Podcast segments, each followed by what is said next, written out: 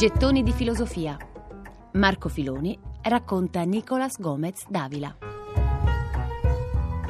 Ammettere di buon grado che le nostre idee non hanno motivo di interessare chi che sia è il primo passo verso la saggezza.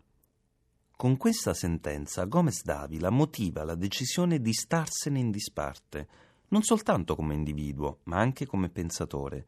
Non cerca di pubblicare i suoi scritti con editori blasonati, anzi, e nemmeno desidera che questi circolino, perché, scrive lui stesso, il volume di applausi non misura il valore di un'idea, aggiungendo poi la teoria dominante può essere una pomposa stupidaggine, ecco perché aver ragione è una ragione in più per non aver successo.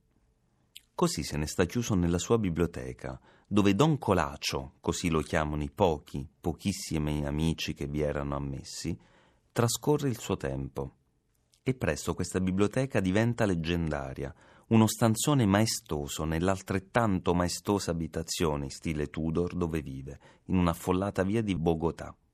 Qui vi era il ragguardevole numero di oltre 30.000 libri, alcuni dei quali rari e di pregio, tutti rigorosamente in edizione originale. Già, il dio delle lingue lo aveva benevolmente preso sotto la sua ala.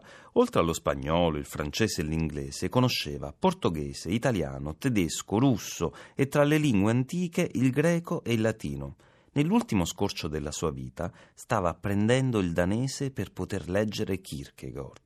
Difatti, diffidava delle traduzioni e, non senza una certa vanità intellettuale, leggeva le opere solamente in originale soprattutto testi della letteratura universale, da Omero a Goethe, e del pensiero occidentale.